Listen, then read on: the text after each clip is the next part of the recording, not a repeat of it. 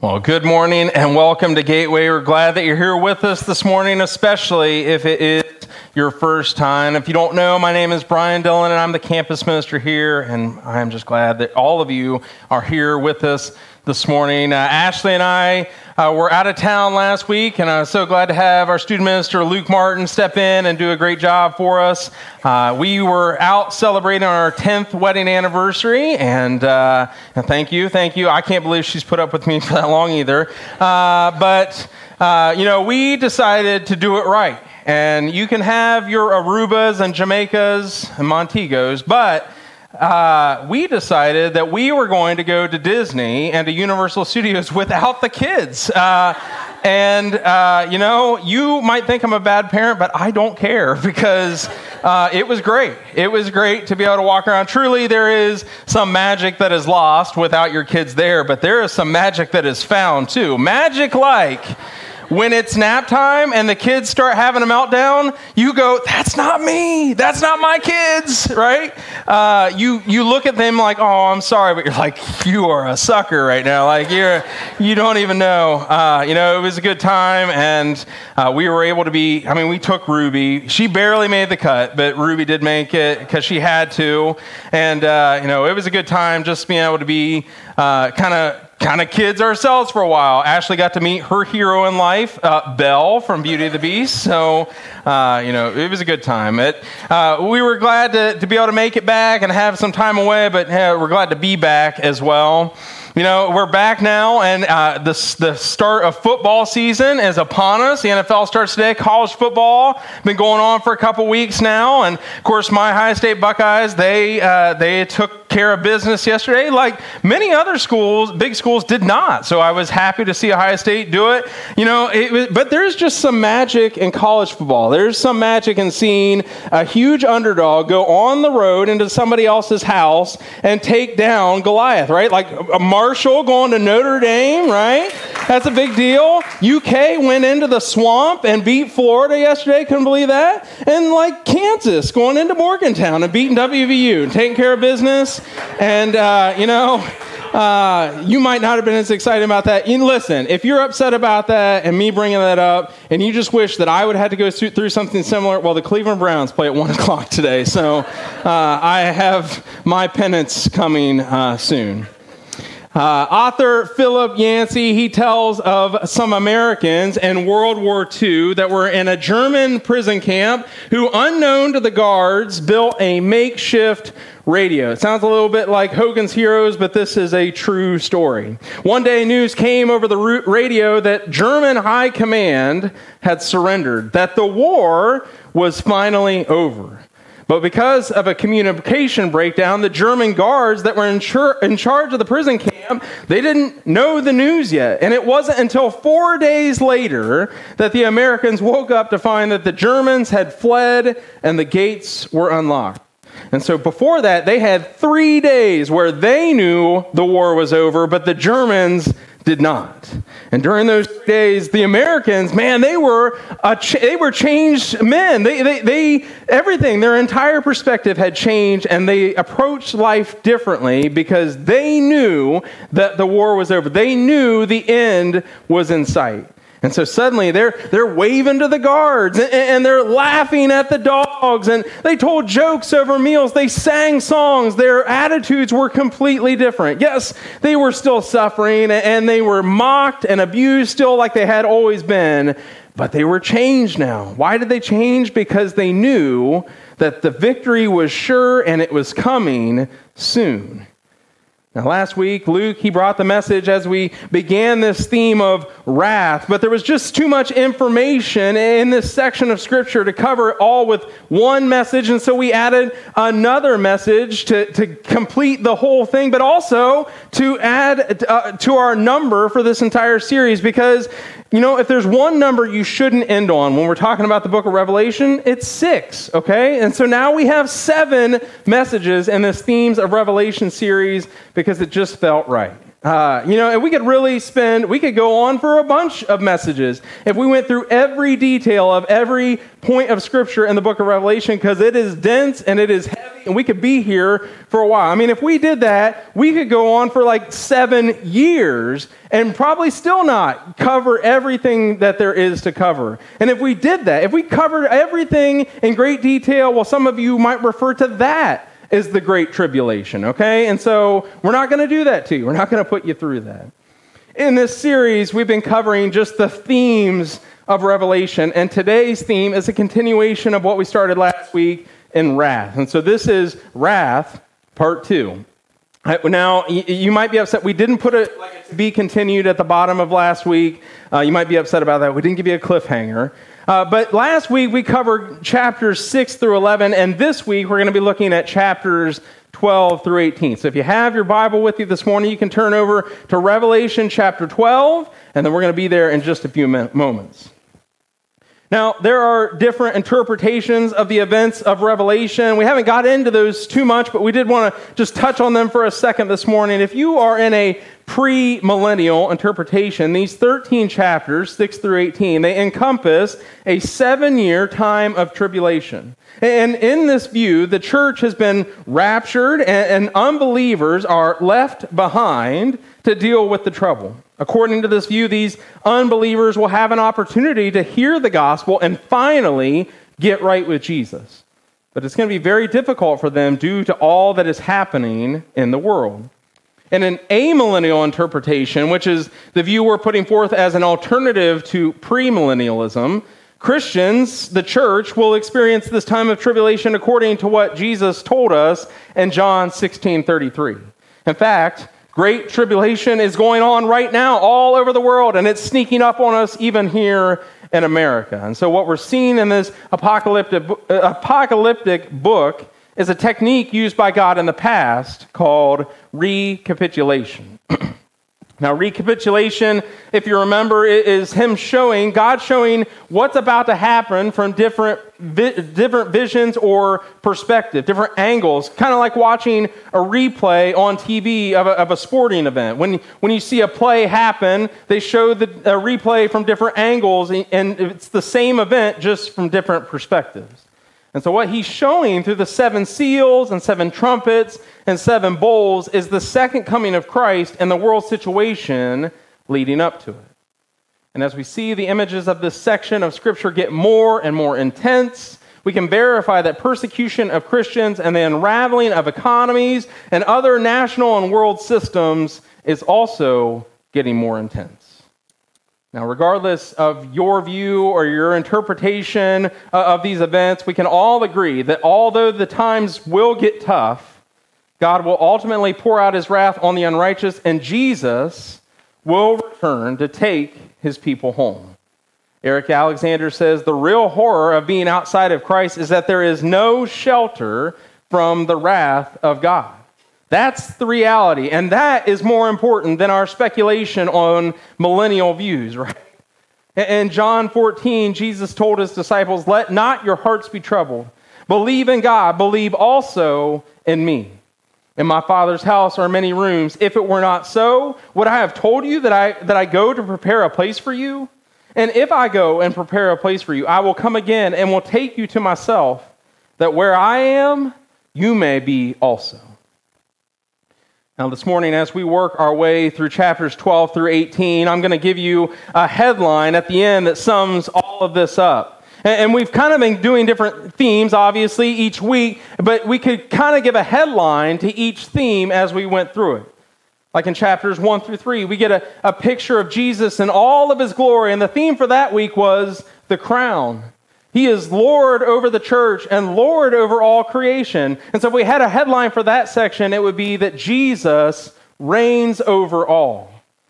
In chapters 4 and 5, we saw the great throne room in, in heaven where all of the redeemed and all of creation worshiped the one on the throne and where all attention was focused on the lion of the tribe of Judah, also known as the Lamb, who looked as if he had been slain but was still standing. And that week, our theme was the Lamb. And if we had a headline for that section, it would be that every knee will bow.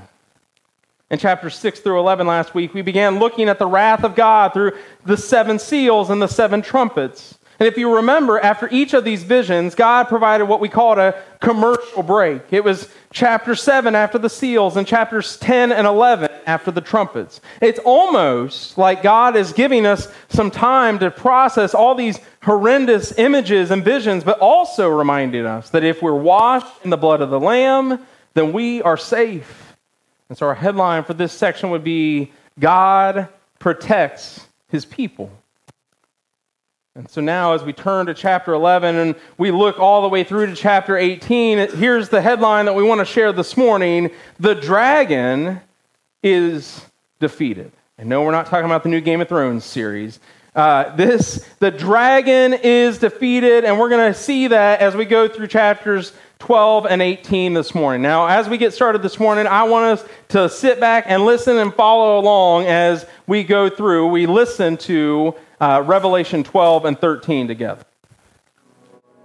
And a great sign appeared in heaven a woman clothed with the sun, with the moon under her feet, and on her head a crown of twelve stars.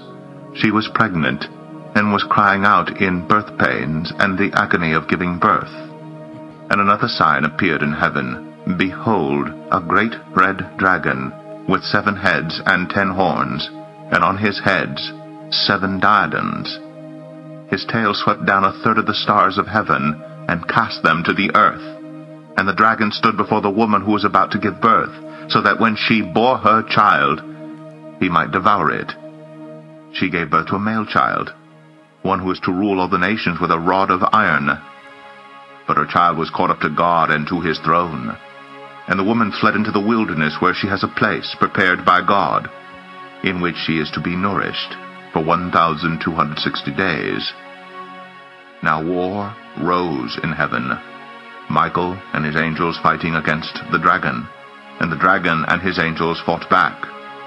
But he was defeated, and there was no longer any place for them in heaven.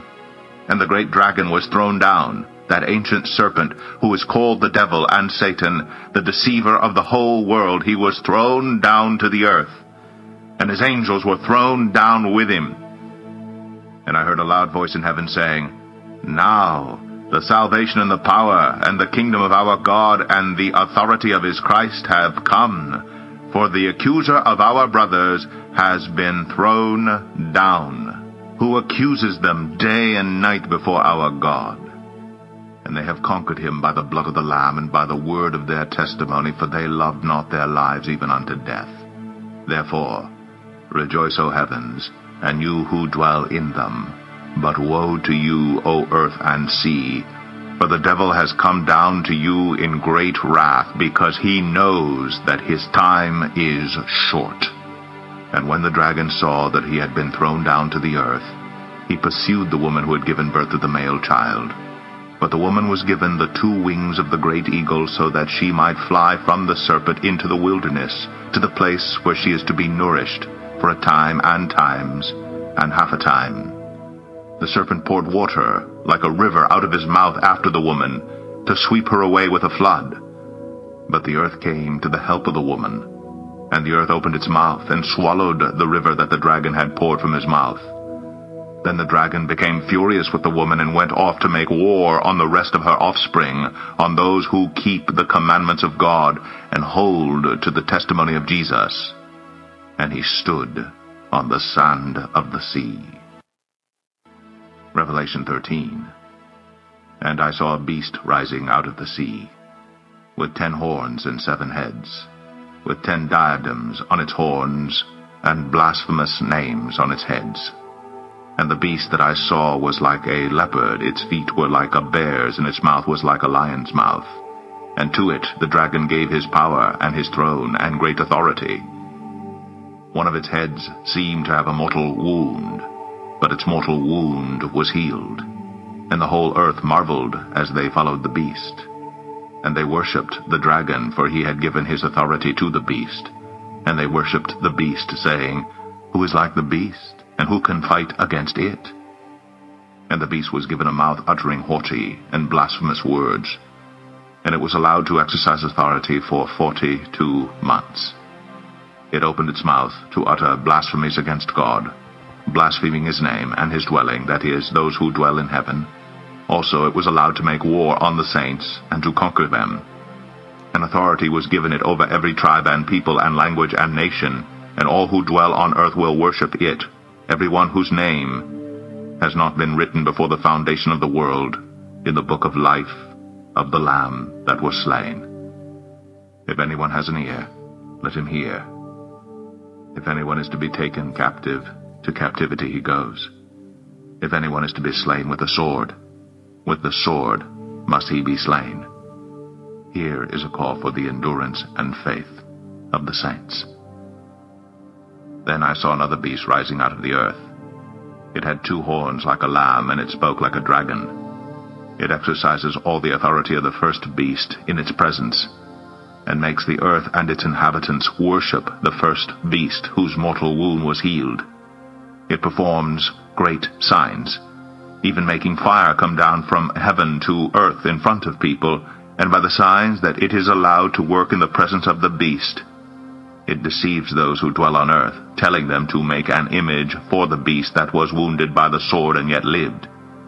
And it was allowed to give breath to the image of the beast, so that the image of the beast might even speak, and might cause those who would not worship the image of the beast to be slain. Also it causes all, both small and great, both rich and poor, both free and slave, to be marked on the right hand or the forehead, so that no one can buy or sell unless he has the mark, that is, the name of the beast, or the number of its name. This calls for wisdom. Let the one who has understanding calculate the number of the beast, for it is the number of a man, and his number is six, six, six. You know, I certainly could have read that, uh, but that guy just has the drama in it, right? You got the music in the background. I mean, uh, you know, the imagery is crazy as you read through the Bible. I, have often, as I read through the Old Testament or e- even the book of Revelation, I think, man, you could make movies and, and different things just from this. You know, you don't need, uh, you don't need anything else. This is it. You know, it's just some crazy stuff. Uh, I know that some of you enjoy listening to that. Uh, eh, maybe instead of like reading, you enjoy listening to that uh, audio recording. I know that because some of you tried to listen to it during the service. Uh, you, have already made your vote that like he reads it better than you, Brian. Uh, anyhow, so we've appeased you. You know, hopefully you were able to capture all of these images in your mind. I know it's a lot, and maybe you're uh, maybe a, a more visual person, but I hope you were able to capture these. In, in these two chapters, John inter- introduces us to six characters. First, a, a pregnant woman who is, in, who is about to go into labor. This woman is, in my opinion, a reference not to Israel or even to Mary, but to the church. Second, a male child that she gives birth to. Clearly, this is a reference to Jesus. Third, a red dragon with seven heads and ten horns who wants to kill the male child the woman and the rest of her offspring, but he's unable to do so. Fourth is Michael the archangel, who leads the armies of God to kick Satan out of heaven. Fifth, a beast that comes up out of the sea. And sixth, another beast that comes up out of the earth. And we're going to cover these two beasts here in just a few minutes. Now, here's what's really happening in these chapters John is pulling back the veil on the evil and the darkness that surrounds us, but so many of us seem to be oblivious to. There is so much going on that we don't even like to think about. And we don't notice it either because it's so well disguised or we're too distracted to see it. And so he's about to wake us up to what's really going on. And this is a section of scripture that if it was a, a, TV show, you would change the channel, you would cover your eyes, you would fast forward through it because it makes us uncomfortable. We don't like to think about this. We would want, we would choose to watch something different. We would much prefer to just pretend like everything is okay. It's okay, everything's all right. But everything is not okay.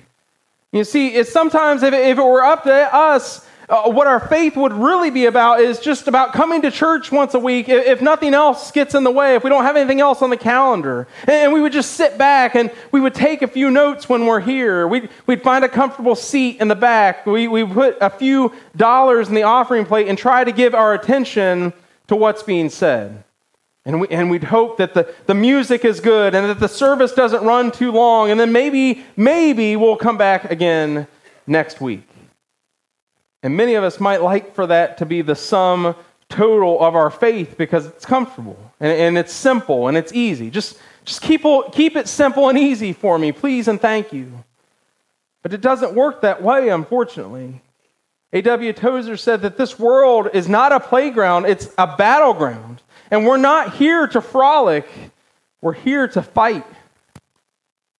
And so we, we can get this confused and we can get used to the comfort and the convenience of this world. We crave that. We don't want to go deeper because we don't want to think about what truly is out there. We think that the point of our hard work and our long days is to take it easy and enjoy ourselves, and life becomes more about the frolic than the fight. And we start becoming more concerned with this life than the next.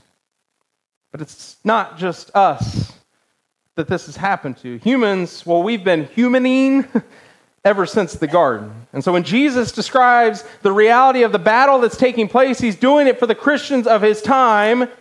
I should say, John. When John describes the reality of the battle that's taking place, he's doing it for the Christians of his time as much as he is for us today. And remember the headline for today the dragon is defeated.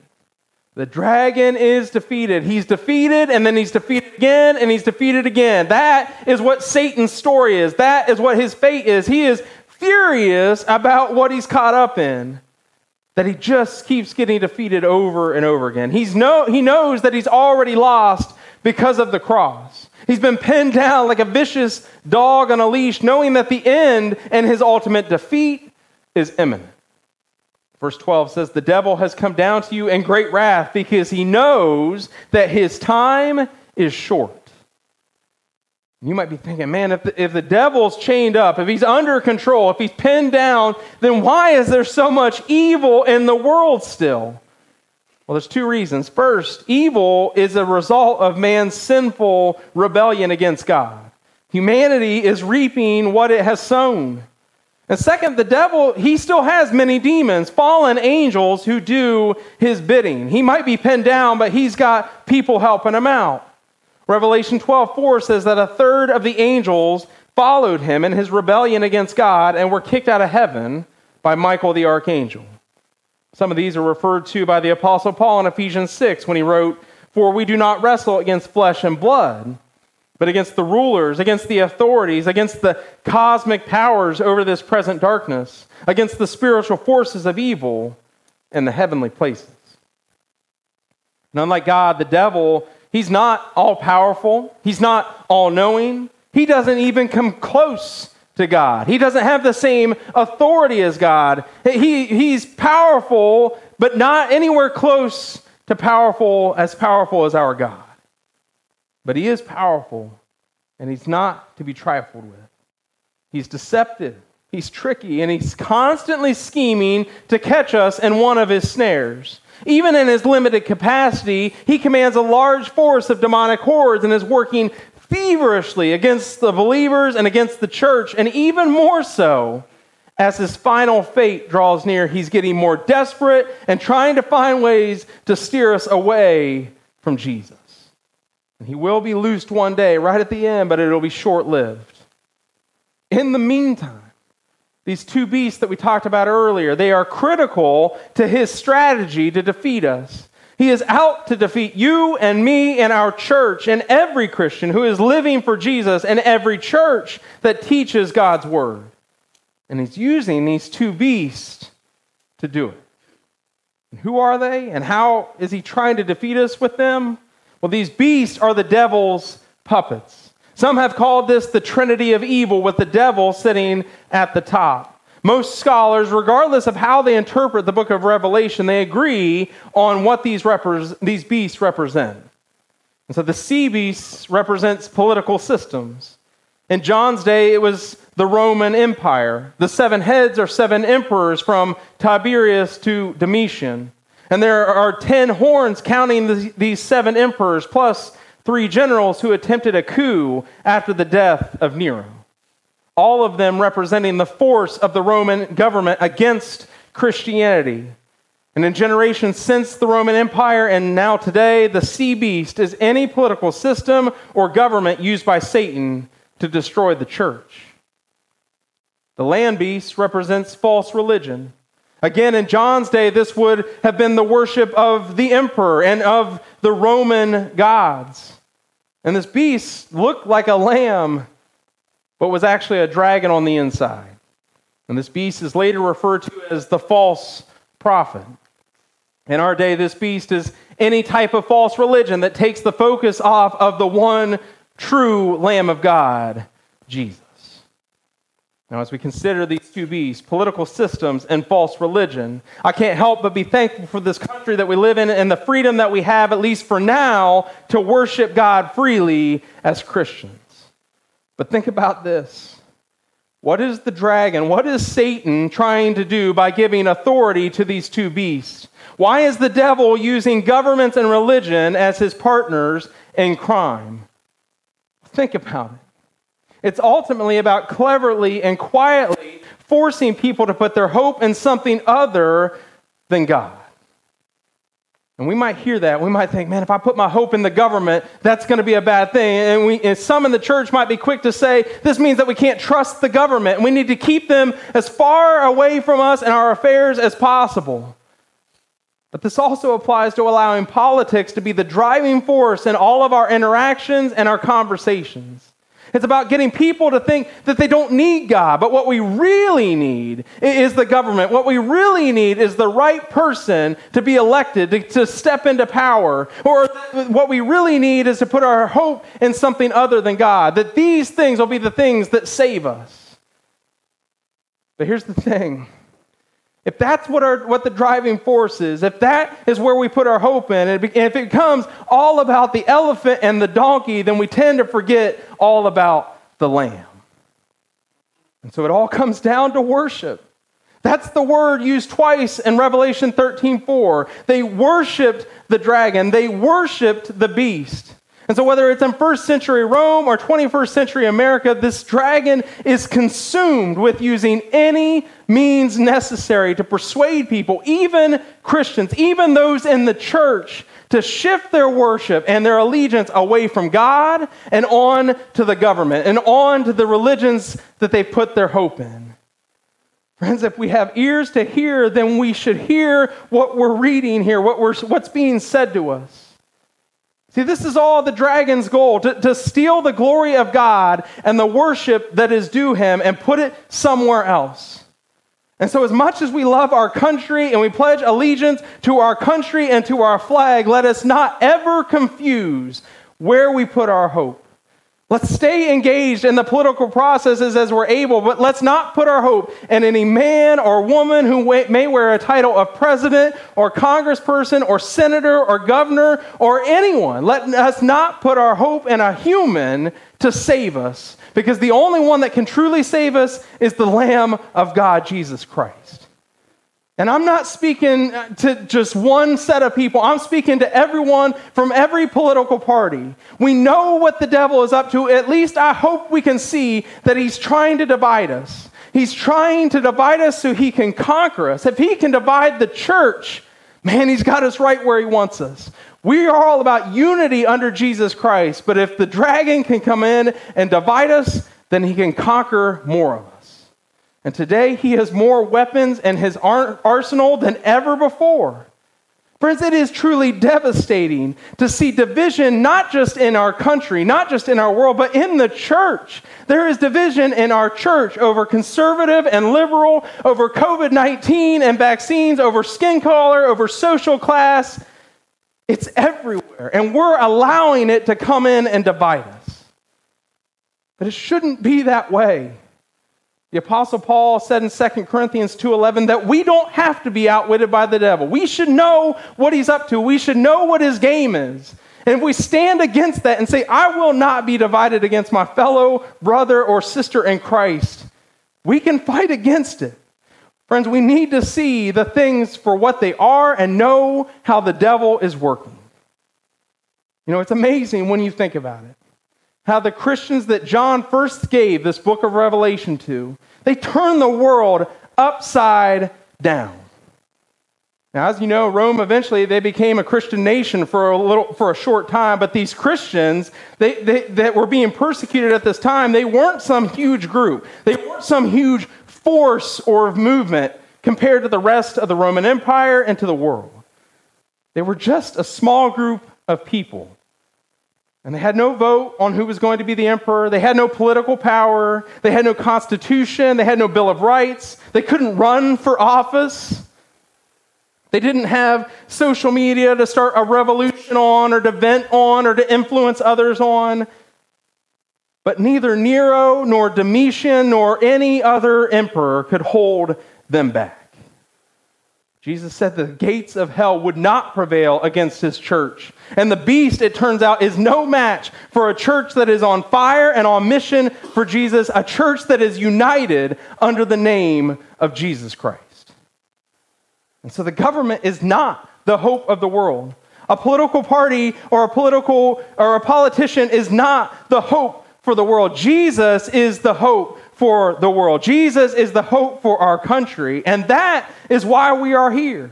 And so if we want to make a difference in the world, let's get invested in our church with time with our time and our money and our abilities so we can be all that God wants us to be while we still have the opportunity to make a difference.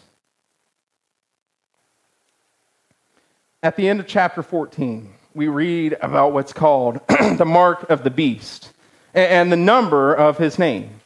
And that number, as we heard, is six, six, six. and there are no, we've heard that number, right? There are no shortages of opinions as to what this number means. And a lot of people throughout the course of history have tried to attribute this number to certain people but that can get a little messy and complicated. And so let's back up and think about it. If the number seven is the number of perfection or completion, it's God's number, then the number six, which John tells us is man's number, is the number that doesn't quite make it to seven. Doesn't quite make it. It's close, but it comes up short. I mean, if it's seven that you're looking for, if you want seven of something, right? Six isn't going to get the job done. Six isn't going to make it. And so six is the number of incompleteness. Seven is completeness, six is incomplete. And this is the number given to the dragon. Now, if you put three of those sixes together, the number three is also a number of completeness. And so you have three, and then you have six, right? So the number three is the number of completeness, the number of six is the number of incompleteness, then what you get is a number that is completely incomplete. It's completely incomplete. That's what you've got. Completely incomplete. And that is the number that marks the beast. The beast is completely incomplete. That is to say, that he offers cheap imitations of what God alone can truly give. He promises to deliver what God alone has. And so we can turn to the beast to try to find only what God can give. But in the end, we're going to find that it's completely incomplete. It's ultimately just a cheap substitute. After all these images uh, of dragons and pursuits and beasts, guess what we get next in chapter 14? We get another commercial break, and it serves the same purpose as the previous two, and that is to remind us that God will ultimately protect his people. Notice the second coming of Christ from the very first verse of Revelation 14. Then I looked, and behold, on Mount Zion stood the Lamb, and with him 144,000 who had his name and his father's name written on their foreheads. There's a mark for those who follow the dragon, and there's a mark for those who follow Jesus. And we're not going to take the time to read all the way through it this morning, but if you read through the rest of that chapter, you'll see yet another perspective of the second coming. Verse 7 says, Fear God and give him glory, because the hour of his judgment has come. Another instance of this recapitulation. Now, before we close this morning, I told you that John, he introduces us to six characters in this section, but there's really seven because, of course, there's seven. We got to make it complete. And this seventh character is a woman. We first meet her in Revelation 14:8 and we get a fuller description of her in chapter 17. She's referred to as Babylon the Great in chapter 14, but as the great prostitute in chapter 17. The King James calls her the great whore, and that might be the first time you've ever heard that word used in church, so you got something new this morning right? That's not really a comfortable word for us to hear in church or to use in church. Uh, the modern versions, they, they soften it for us, but in this case, that's not good because this woman represents another one of our enemies, a dangerous enemy for each one of us that we can't let our guard down against. And that enemy is immoral culture. Listen to how she's described. The woman was arrayed in purple and scarlet and adorned with gold and jewels and pearls, holding in her, hand a golden cup full of abominations and the impurities of her sexual immorality. And on her forehead was written a name of mystery Babylon the Great, mother of prostitutes and of earth's abominations. And I saw the woman drunk with the blood of the saints, the blood of the martyrs of Jesus. The first thing you notice is how this prostitute is dressed beautifully and expensively. And she's holding out this golden cup to us, offering it to us. That's the picture that's painted here. And this golden cup is like an invitation for us to drink from it. And so she's, she's dressed beautifully and expensively. She smells really nice. And she's holding out this golden goblet with a smile on her face, encouraging us to take a drink. There is such an allure and a draw to her. And we're drawn to her because inside that golden goblet, we think, this is it. This is what I've been missing out on. This is what I want to experience. I want what's in that cup so badly. And so we lift it to our lips. But chapter 17, verse 5 that is, says that it is full of abominations and the impurities of her sexual immorality. In other words, what is inside the cup is utterly disgusting. But this is how she operates.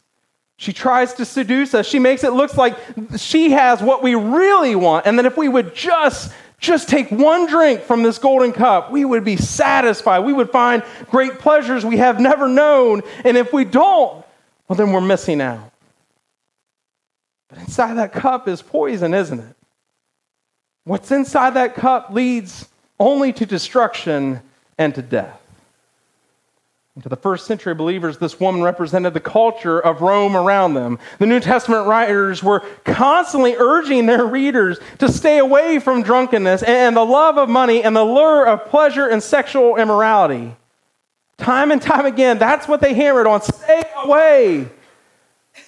And for us, this woman represents our culture, which, let's be honest, is very similar in a lot of ways.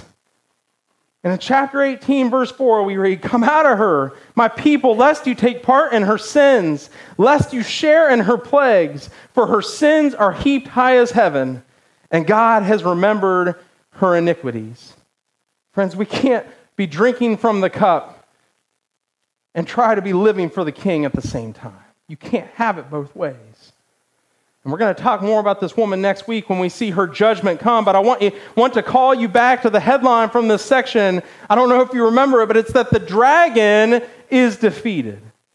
The dragon is defeated. This is the headline that echoes throughout the entire book. As you read all of this imagery and this language, and you might get scared or get confused, always remember the dragon is defeated and the lamb wins. It may not feel like it at times. It may not feel like the dragon is on the losing end, but he is. That's what's going to happen. That's what happens. That's how the story is going to end.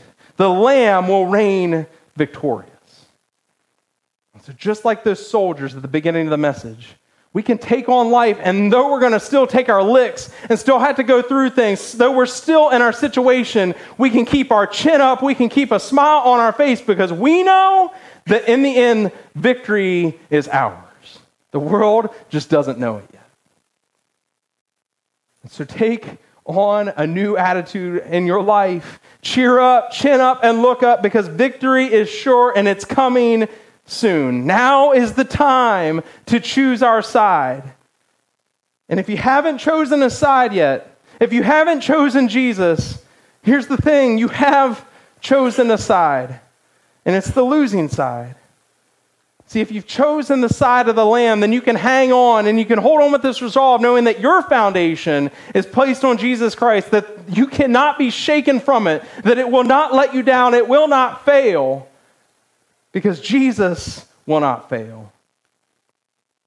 There's going to be ups and downs, and there's going to be beasts coming out of the water and beasts coming out of the land, and there's going to be things that you might think, I can't make it through this. But when your foundation is on Jesus, uh, throughout all sorts of devastating events, you can know that you can overcome this because He has overcome. In the end, we win because Jesus wins. And that's what we read in chapter 12. It says, We overcome this dragon, we overcome the devil and his schemes in two ways by the blood of the Lamb and by the word of their testimony, for they loved not their lives even until death. So, by the blood of the Lamb, that's what Jesus has done for all of us. He died for each one of us, and we will see a victory. By the word of their testimony, that's what Jesus has done to us. He has given us a story to share with others, those that don't know Jesus yet, those that don't know the victory through him. And they loved not their lives even until death. That is our commitment to Him, that no matter what the world throws us way, throws our way, no matter what the world offers us, we will remain committed to Him even until death. Friends, this morning I hope you have ears to hear and that you'll hear it and act on it. Because the Lamb will reign victorious and we can place our firm foundation on Him because in the end, He will reign supreme over all of this. Let's pray. Father God, we're so thankful we can be here this morning and that we can hear from your word. And Father, I know there's a lot of things in there that, that we might find confusing and we might not understand. But if we take nothing else away from this, I pray that we would know that the dragon is going to be defeated. The drag, dragon will be defeated, that he loses and that your son Jesus will reign victorious. so, Father, I pray that we would take that truth out of here this morning and we would take it into all of, all of our lives, into our workplace, into our sports practices, and into our schools. And we would know that no matter what gets thrown our way, no matter the beast that we might see, no matter the, the, the things that this world might offer to us, we can know that we can overcome this because your son Jesus has overcome the world. Father, in our lowest times, I pray that we would take heart because Jesus has overcome the world and he loves us so much that he went to the cross for each one of us. That, that while we were still dead in our sin, he went to the cross for us, not just to abolish all our sin, but to defeat death and overcome this world. So when the storms of life come, and when the dragon and his, his demons really come at us, I pray that we never lose sight of who you and your son Jesus truly are.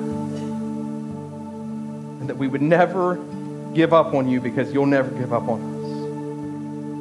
It's in Jesus' name we pray. Amen. If you're here this morning and you don't have a relationship with Jesus boy, I hope today you'll change that because there's no better day than right now today to make that change. If God is saying something to you this morning and saying that you need to come to Him, then I pray that you will listen, that if you have ears, you will hear it. Because this this great woman of Babylon, this culture that we see, see, it tells us that there's a lot of different ways to be saved, a lot of different paths to salvation, but the truth is that there is only one way, and that's through Jesus Christ. Because only the Lamb reigns victorious. And all these other things that people tell us, they're all going to fade away one day. They're all going to crumble, and Jesus will remain if you don't have that relationship with Him, That's the only way to spend eternity with the Father in heaven. So if you've never come forward and placed your life in His hands, if you've never submitted to Him and said, I want Him to be the Lord and the King of my life from this day forward, I'd love to talk to you about that and talk to you what bapti- about what baptism looks like and what it means that you can be a new creation in Christ this morning. If you're here this morning and you're really dealing with the storms, you really feel like things are crumbling down around you, and you have a faith in Jesus, but man, it's, it's taking a toll on you right now, I would love to pray with you. We have these spiritual forces that are going on around us, but God has given us this amazing weapon against them in the form of prayer. And so I'd love to pray with you this morning. Whatever's going on in your life or the life of somebody that's close to you, I'd love to just come with you and, invite God into that situation. He knows what you're going through. We just have to look to Him through this power of prayer. So if you have a decision to make or you just need some prayer this morning, I'll be right down front. I would love to talk to you this morning. But I just ask that we all stand and sing our final song together.